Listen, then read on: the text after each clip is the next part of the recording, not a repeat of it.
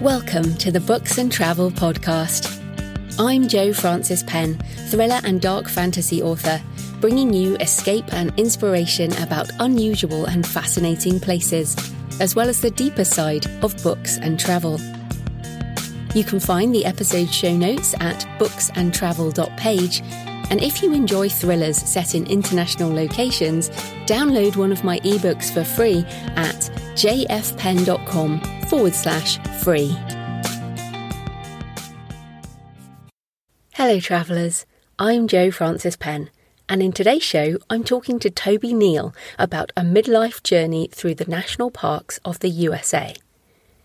But it's much more than just some of the places to visit. It's more of a discussion on why midlife causes us to face some of the deeper questions and how travel can help us find our way again, as well as the challenges we inevitably face along the way. We also talk about the spiritual aspects of being in nature and because Toby is a friend of mine, we both talk quite openly about our experiences of fear and anxiety, as well as awe and wonder.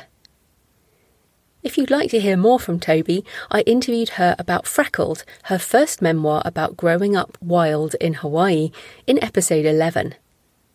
I hope you enjoy our discussion today.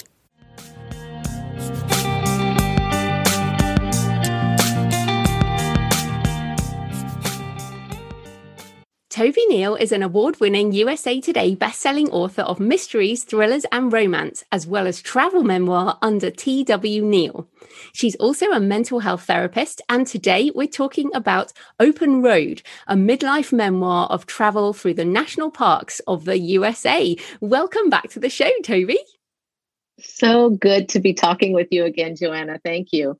Oh no, I'm very excited. And our, our, last show we talked about Hawaii, and today we're we're on the open road, which is very exciting. But before we get into the national parks, I want to dive straight in and ask you because you open the book with a sort of discussion of midlife, and the, the book title includes the word midlife. So, what is it about midlife that made you want to escape and go on the road? Because I certainly feel this need quite often at the moment as I go through this myself. Well, I can tell you that the subtitle is a midlife memoir of travel through the national parks. And I felt that it was tough to follow up my first memoir, Freckled.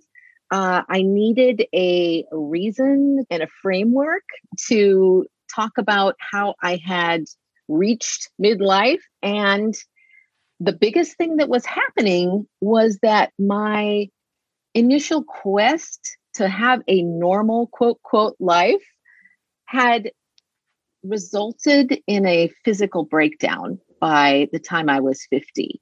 And I talk about that um, moment in a doctor's office, laying on my back when I was having this physical uh, assessment and looked over and saw this calendar of the national parks of the United States. And it was a picture of Bryce Canyon, which is very iconic.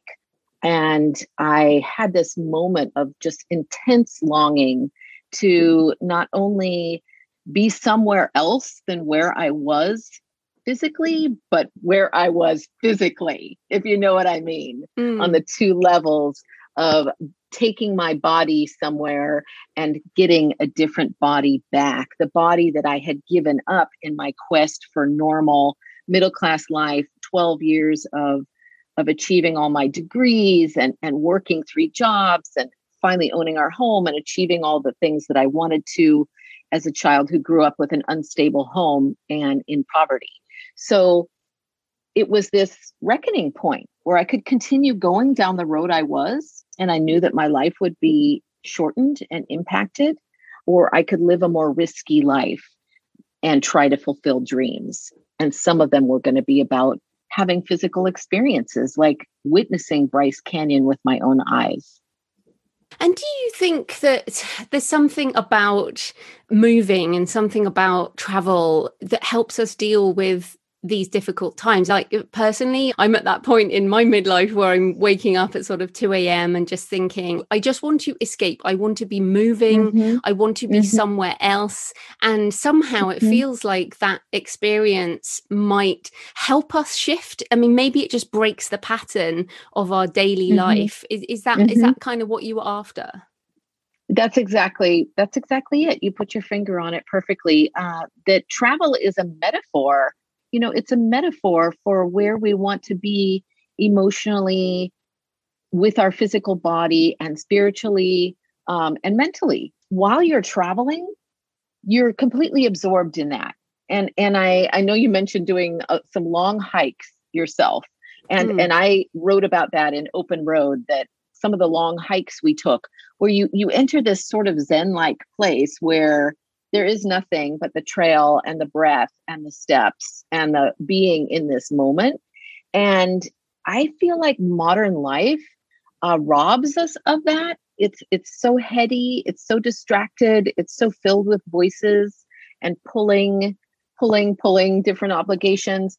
And there's a part of us that, especially as we as we enter a time of really seeing that we are mortal you know, mm. and there's mm. no escaping that little cliff that we're all going to drop off at some point that we know we want to have fully lived, to have fully, fully lived and have take that step with no regrets. So I think to me, that's what travel calls to the most is what we've lived long enough to know that we can't take it with us when we go all we can take is our memories and our experiences and the connections we made with people. And that's what travel is about. Mm. And that that being in the moment, I think that's really important. And and you have obviously you write about the the beautiful places, and we'll talk about that in a minute. But I also love your description of camping woman. which is yes. you know when you're when you uh, don't worry about makeup you know maybe you don't even look in the mirror and it's like mm-hmm. okay and i feel like sometimes when you're camping for example having a shower even in cold water when you've been out in the heat or whatever coming back to basics that when you're at home you just take these things for granted and mm-hmm. yet when mm-hmm. you're traveling the basic things become so precious i guess Absolutely. You're so right about that. I think that that's what we're talking about is living a more conscious life. So on the one level, it's about having experiences, but it's about noticing that we're having experiences. And that's what travel writing the, the most powerful and impactful travel writing is about sharing that experience with others in a way that deepens our own experience if that makes sense. Mm, yeah, the, the, noticing by sharing it with others, and you talk about maybe helping people through your writing uh, and this mm-hmm. vicarious experience. So let, us get into the national parks uh, because obviously I'm in the UK, so we're talking about the national parks of the USA. And mm-hmm. so obviously you saw this picture of Bryce Canyon, but what drew mm-hmm. you to the national parks, and what were some of, I guess, the most beautiful places where you were like, yeah, that's what I wanted?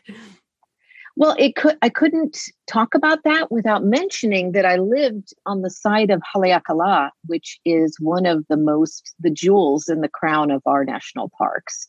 And Haleakala on Maui is a absolutely gorgeous uh, volcanic setting at the top of a mountain 10,000 feet up.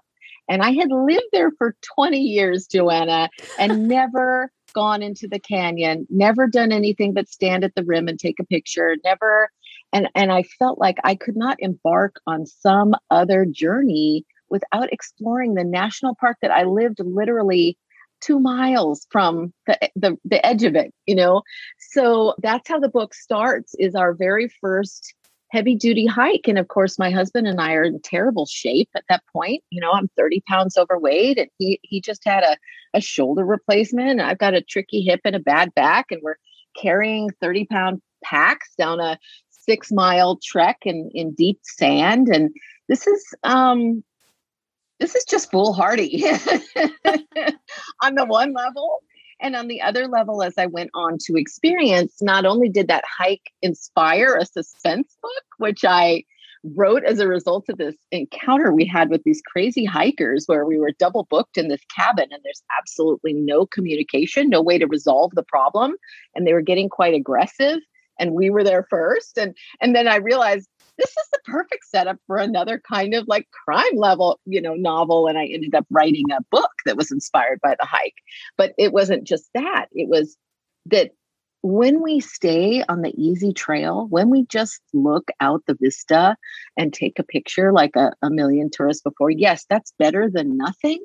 But when we put on our pack and get down into the place where it's really uncomfortable, you're going to have these rewards that are just priceless. They're just, they're incredible. And something in me as I get older just keeps wanting more of that, more of that, more of that, not less of it yeah the, i think the the healing aspect of nature is so important and in fact my husband and i we have this kind of rule that if you want to get away from the crowd you just need to go more than 500 meters from food oh, that's so good i'm going to tell my husband that one because it's absolutely what we experience in the national parks too it's yeah, like so wherever you, yeah. the, the kiosk is for food that, that that's where you re-enter the human race yeah, exactly. And if you want to get away, you don't have to get that far. You just have to get further mm-hmm. away so you can't just grab a snack. Um, but let's um, coming back to the various national parks. Obviously, you visited quite a lot, and I know you've got another trip. But were there just some that really stand out in your mind, or any particular moments where anything that stands out in your mind? Uh, I have to say that Zion National Park in Utah turned out to be our favorite. And uh, the reason being, it was so immediate. So when you're going to a bunch of national parks, you you notice that some of them can only be fully appreciated by deep hiking or riding a horse like Bryce. You have those beautiful views from on top of the canyon. But if you're going to have anything more than that, you have to do a, a really steep and rather unpleasant deep hike into the canyon or take a horse which we ended up doing. And then you're pretty much done. It it's it's there it's that it's over. It's not big. Zion um, the whole park is designed as an experience. So i talk about that in the book that there was it was built in the 1930s as part of the after the Depression in the United States as part of a work project to get people to work. But there was some really fantastic architects that helped design the route through the park and then built items in the park. And I talk about the female architect, Mary Colter, who I was completely unaware of until I saw the structures that she designed. And they were so forward thinking that when I went into these into, for instance, the watchtower. I'm now I'm jumping to the national park. But she also, okay, I got off track and went to a different national park in my mind. I'm talking about the Grand Canyon now. But this this element of architectural wonder, um, this marriage of human manifestation around a natural wonder, it's captured in certain parks really well, and they're super accessible to all levels of fitness. So Zion is one such park. Uh, so is Yosemite in California. Again, that there's a reason why they're very well trafficked and crowded at different times of the year. The, the trick is to go in the off season. So we our favorite time is September, October. Uh, the children are back in school, things are cooling off, and the crowds are not as as intense. We went back to Zion twice because the the the the time that we had spent there wasn't enough. And another one that I'd like to go to again is Glacier National Park in Montana. It's full of different features. So that's what draws me to certain parks more than others. They don't just have one feature like Bryce, you know, where it's a stunning view and this one canyon with the hoodoos, and mm. that's pretty much it. But, you know, Glacier has lakes and hikes and the what the um what did they call it the the Wailing Wall, not the Wailing Wall. It, it's this waterfall wall that goes for miles where uh, glacier melt is pouring out of the quartz and, and running down alongside this precipitous road that you can only take in a, in a regular automobile.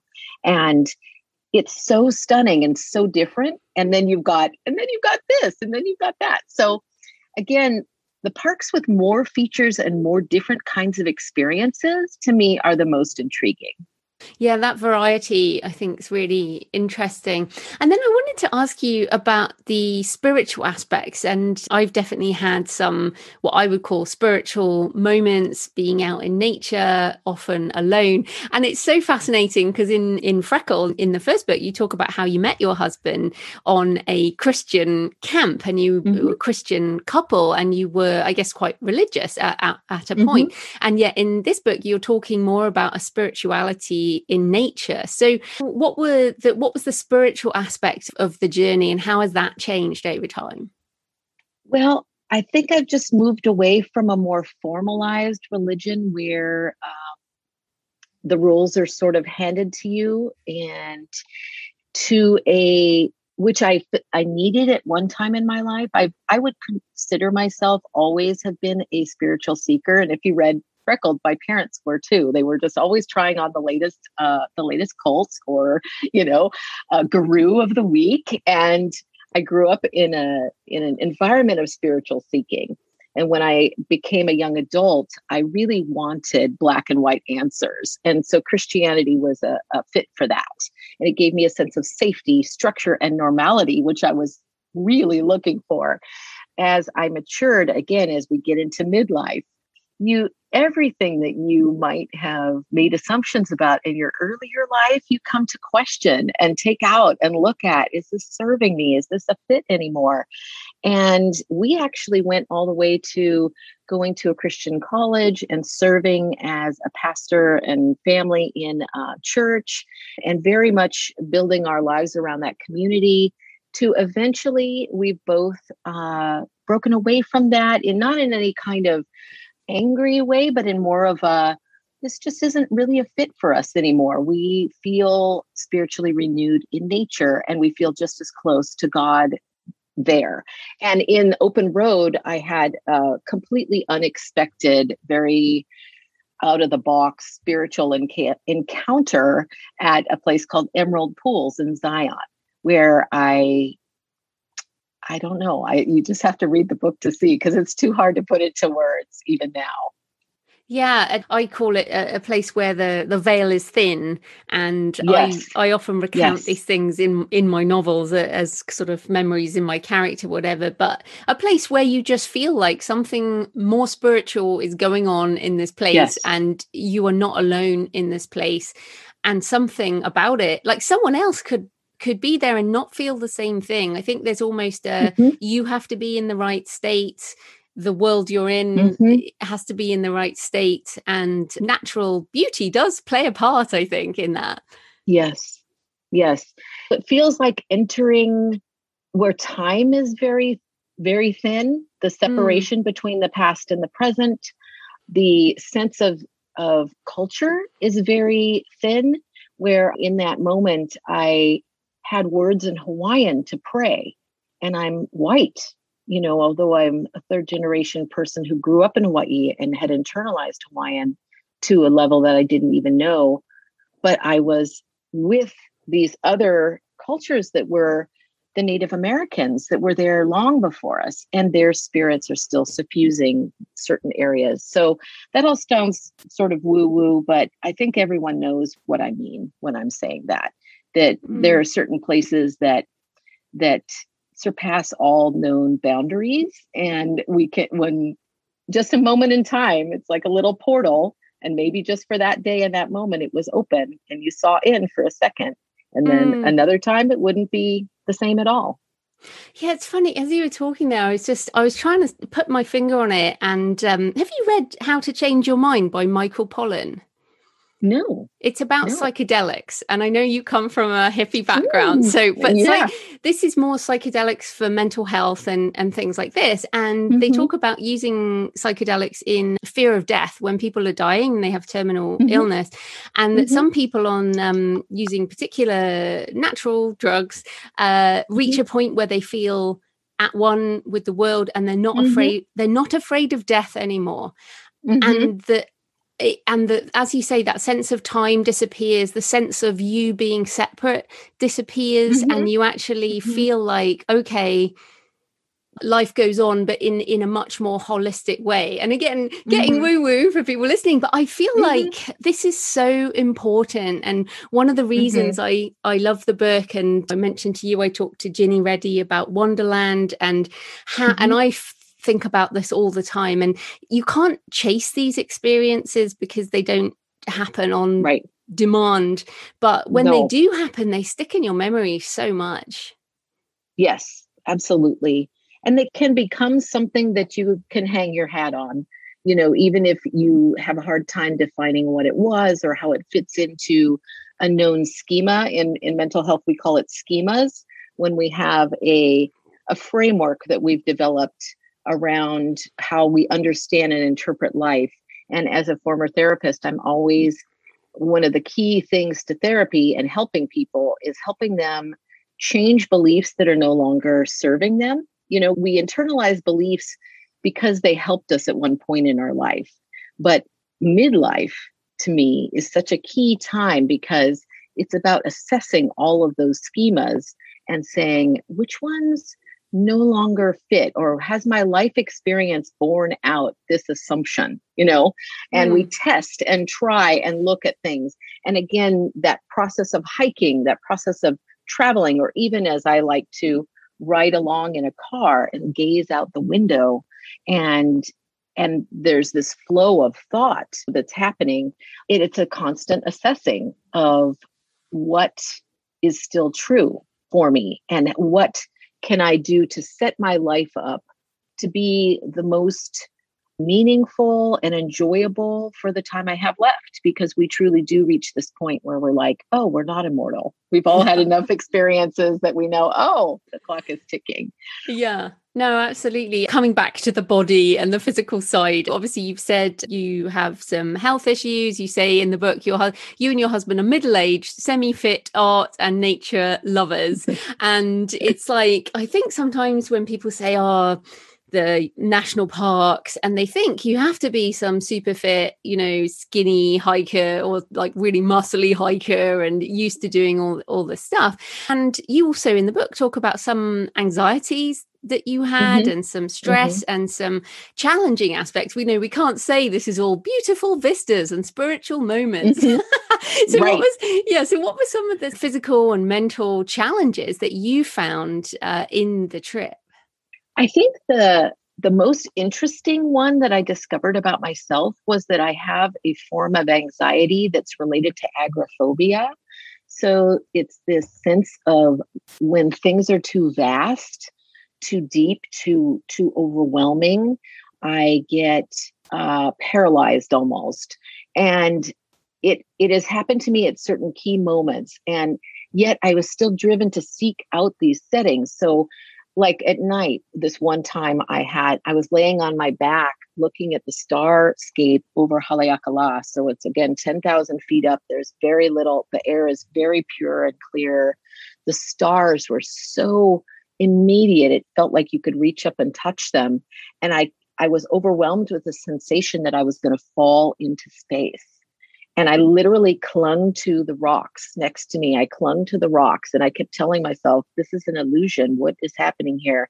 But repeatedly throughout the trip, at the edge of the Grand Canyon, I had the same thing. I had to crawl on my belly over to the edge to look off because I was so sure I was going to fall, you know. And how did I work with it? First of all, by being determined to overcome it. I'm going to keep putting myself in these settings because the reward is so great. I'm not going to let my fear keep me from that. So I think anyone struggling with a, um, something that's holding them back, that has to be your number one. Like, uh, no, I'm not going to give in to this. And then exploring the mystery of it. There was something about it. Another time I, it happened was as we were going into Alaska on the ferry, and I realized the vastness of Alaska. And and Jo, as someone from a small country like Britain, which is very self-contained, to be in a to be in wilderness that is so epically large that you can travel day after day after day after day and only see the same thing over and over again it's it's there's something like I don't even know how to put it in words. To have that experience is well, there really is enough trees in the world. at least at this corner. So I discovered that about myself. And my hope is that our next journeys, we are bringing along a travel trailer. Mm. And I seem to be able to recharge from my anxiety by going into like a little den on wheels. You know, if humans are animals. And when you think about it, I'm a little den animal and I need to go, like, I've had too much stimulation. I need to go into my cave now. yeah, well, that, and my hope is mm. that will help. Well, that's definitely, you know, part of being an introvert as well as the sort of overstimulation is very, very tiring. And mm-hmm. when you are on a a huge vista and you're looking around and there's so much of it and uh, i traveled in australia so i know that sort of massive that feeling that, that yes. space feeling but i, I don't mm-hmm. have the same anxiety as you in mm-hmm. fact as you were talking there i have a kind of different one which is i'm scared to go close to the edge because i think i might jump off Wow. I wow. know, which is a really weird thing. And I have this thing where I won't drive at night because I have a compulsion about driving into headlights. yeah, that's and very, wrote, very yeah. interesting. That's you, very interesting. Very exactly. good. Oh, fuel for for digging in and finding what is behind that i did write it's, about that in my book delirium and and i find it a, an interesting behavior that i control mm-hmm. by by being careful and it's not because i have yep. a death a death wish uh, you know i'm very happy with my life but it's interesting how we we have to feel the feelings like about the edge yes. of the canyon which is a very human feeling not to want to go to the edge of the canyon but then also understand why and yeah so that is fascinating and, what about like you talked there about the trailer i also wonder about this idea of comfort zone and like sometimes i think you wrote about this particular hawaiian snack that you had mm-hmm. at one point and mm-hmm. you were so mm-hmm. anxious and having the snack just made you feel comforted and sometimes mm-hmm. you just need to do that and you said um, i mm-hmm. understand why americans have mcdonald's overseas yes i finally i finally got it when i we went on this road trip and everything there is this psychic exhaustion that happens when you're on a long trip because you're constantly adjusting to something new.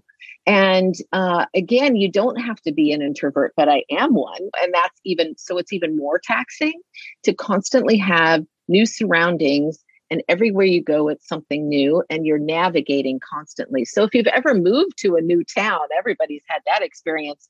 There's this we call it disequilibrium in uh, mental health. It's a sense of of constantly trying to assimilate all the this new information in order to get back to homeostasis. So homeostasis is a is our place of comfort where we life is predictable we know what's happening and our emotions are in a balance. When you're on a long travel there is there's this stimulation seeking that most of us who love travel we have that side and i have that side and my husband even more so. He's much more of a stimulation seeker so he wants to get those adrenaline highs and he wants to constantly have variety. I like that but i also like i need to go to my cave and recharge. And so did i did i wander off oh okay so where i wandered off was that one of the things that's always bothered me is that we had McDonald's in Paris and things like that. Like, why? Why? And now I was like, well, when you're traveling, you're exhausted from everything being new and different. And at a certain point, you just need something to be familiar. And that's why you go to Walmart or that's why you go to McDonald's. And it's just a human, a human trait. Yeah, I totally agree. And uh, it'll be interesting uh, about this trailer. So tell us about this because you said your next journey, you'll have this travel trailer. So what, what are you planning next? And, and what are the, some of, of the things you learned that will help you change the way you do it next time? Well, one of the key things is that I need to continue my health routines. So, since the book Open Road, I've made major strides in my health and reclaiming my body. I've lost uh, lost the 30 pounds. I've had some physical changes done surgically to help me get regain my mobility. I now practice yoga, meditation, and eat a very sugar free diet because, again, those things, I want that longevity in my life. I want to keep having experiences and be in optimal health. And that does not happen by accident in modern society. I'm sorry. It's everything is conspiring against you in the modern world. You really mm. have to carve out a different health routine and and eating routine to stay healthy so that will come with me on the trip because of my anxiety our best problem solving was to try trailering so we we had an evolution with that starting with a really small trailer up to now what we're driving around in which is a 21 footer and that's still considered a small trailer but it's as big as we want to go there are ones the size of a city block and they're just crazy to me but um, but it did it, we have done enough trailering to know that we're about to embark right at the end of this month on a on what's going to be my third book called passages camping in changing times. And i plan to encompass what it's you know climate change what's been happening to the world through covid and also what it's like to live on the road for an extended period. We're going from four to six months. And we're not just doing national parks, we're exploring the off the beat off the beaten track, um, what they call the blue roads and back roads of the United States. And I'm really looking forward to writing about that. So I'm doing a newsletter along the way on the platform Substack and it's called Passages. You can look it up if you're interested in following along. There's a free subscription there. I'll put a link in the show notes. Four to six months, to me, that is, it's not, well, I suppose it's long term travel or more, you know, digital nomad, because you're going mm-hmm. to continue with your business as as a mm-hmm. writer. Obviously, you, you write mm-hmm. other books, you have readers and all these types of things, and and your husband as well. Because of the last trip, this open road trip, this was a shorter time. So you could be like on holiday, uh, whereas yep. this is almost like you have to juggle work and email and yes. uh, so that's quite different too right? I that, i think i would struggle with that. Yeah we've um, set up as many systems as we could that were automated all of our bills. We we've rented our our house to minimize the overhead. We have i just was packing all my office supplies into a little plastic yeah it's going to be different. I i i don't have all the answers and i don't know how it's because all we've done is is the longest one we've done so far was one month in our trailer and we were evacuated from fires here in california. And that was absolutely terrifying by the way. That'll be part of the passages book is is the effects of climate change in some of our more beloved areas and it's it's not a good trend but thing, we were forced into living for a month in our trailer because of evacuation. And that was also just living. You know, how do you get your Wi Fi? It was always like pull up to a restaurant and try to poach some. But that's been written about a lot. And I don't find it as interesting as um, the the deeper journey you know of of truly experiencing something new and different each day. And i am bringing along the things that make me comforted including my dog. So my little dog koa will be traveling with us. And i think that will also help a lot with that sense of being unsettled and exhausted that i struggled with in the past Oh, well, that's fantastic. And we will look forward to that. And I mm. also, I like talking about the deeper side of books and travel, obviously. Uh, so mm-hmm. apart from your own books, what are some travel memoirs or books about the USA that you recommend? And we have recommended books on Hawaii that we talked about last time. So do you mm-hmm. have some more? Yes, I just read an absolutely intense travel memoir called Epic Solitude by Kat Keith, and she's one of the first women to win the Iditarod, which is a very famous dog sled race in Alaska. And prior to that, she hiked the Pacific Crest Trail. And she was just this woman who was born to try to overcome challenges. And this book is so filled with heart and emotion, and it just wrung tears out of me. And I was just in chills the whole time. So I can't say enough good things about epic solitude if if you are drawn to adventure travel memoirs wild by cheryl strayed is a absolutely fascinating memoir about hiking the Pacific Crest Trail, but also exploring grief. And that was one of the ones that inspired me in my writing. A Walk in the Woods by Bill Bryson is a more hilarious, um, funny hiking national parks book uh, by a well known writer. And I really like lately Barry Lopez's writing. Oh, I he, love his he, writing. He yeah. is so lyrical and so deep. And his personal memoir about this life has also inspired me. I talk about uh, a book that I highly recommend in Open Road called The Anthropology of Turquoise by a woman named Ellen Meloy. And she was, when I read this, and I read it on the road trip, and I talk about the experience of reading this book that was just like so well written that it made me stop. You know, when you read a line and you just stare into space and you go, holy smokes, that's art.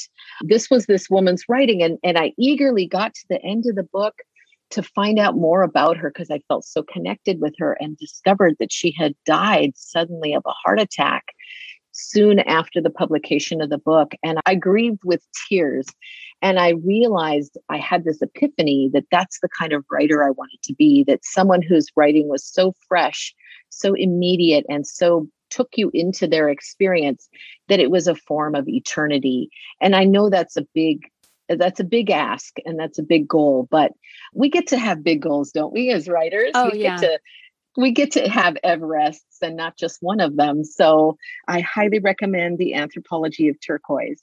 And also, the best travel writing in the USA anthology comes out every year. I'm reading the 2019 one right now. So it's called Best Travel Writing. You can just plug that in. And there's one every year, and they're pulled out of uh, paid you know subscription magazines like the new yorker and national geographic and there it's a it's an anthology and of shorter pieces and it will totally whet your appetite for places all over the world because it's not just the united states but uh, many wonderful settings Oh no, there's, some great ones there.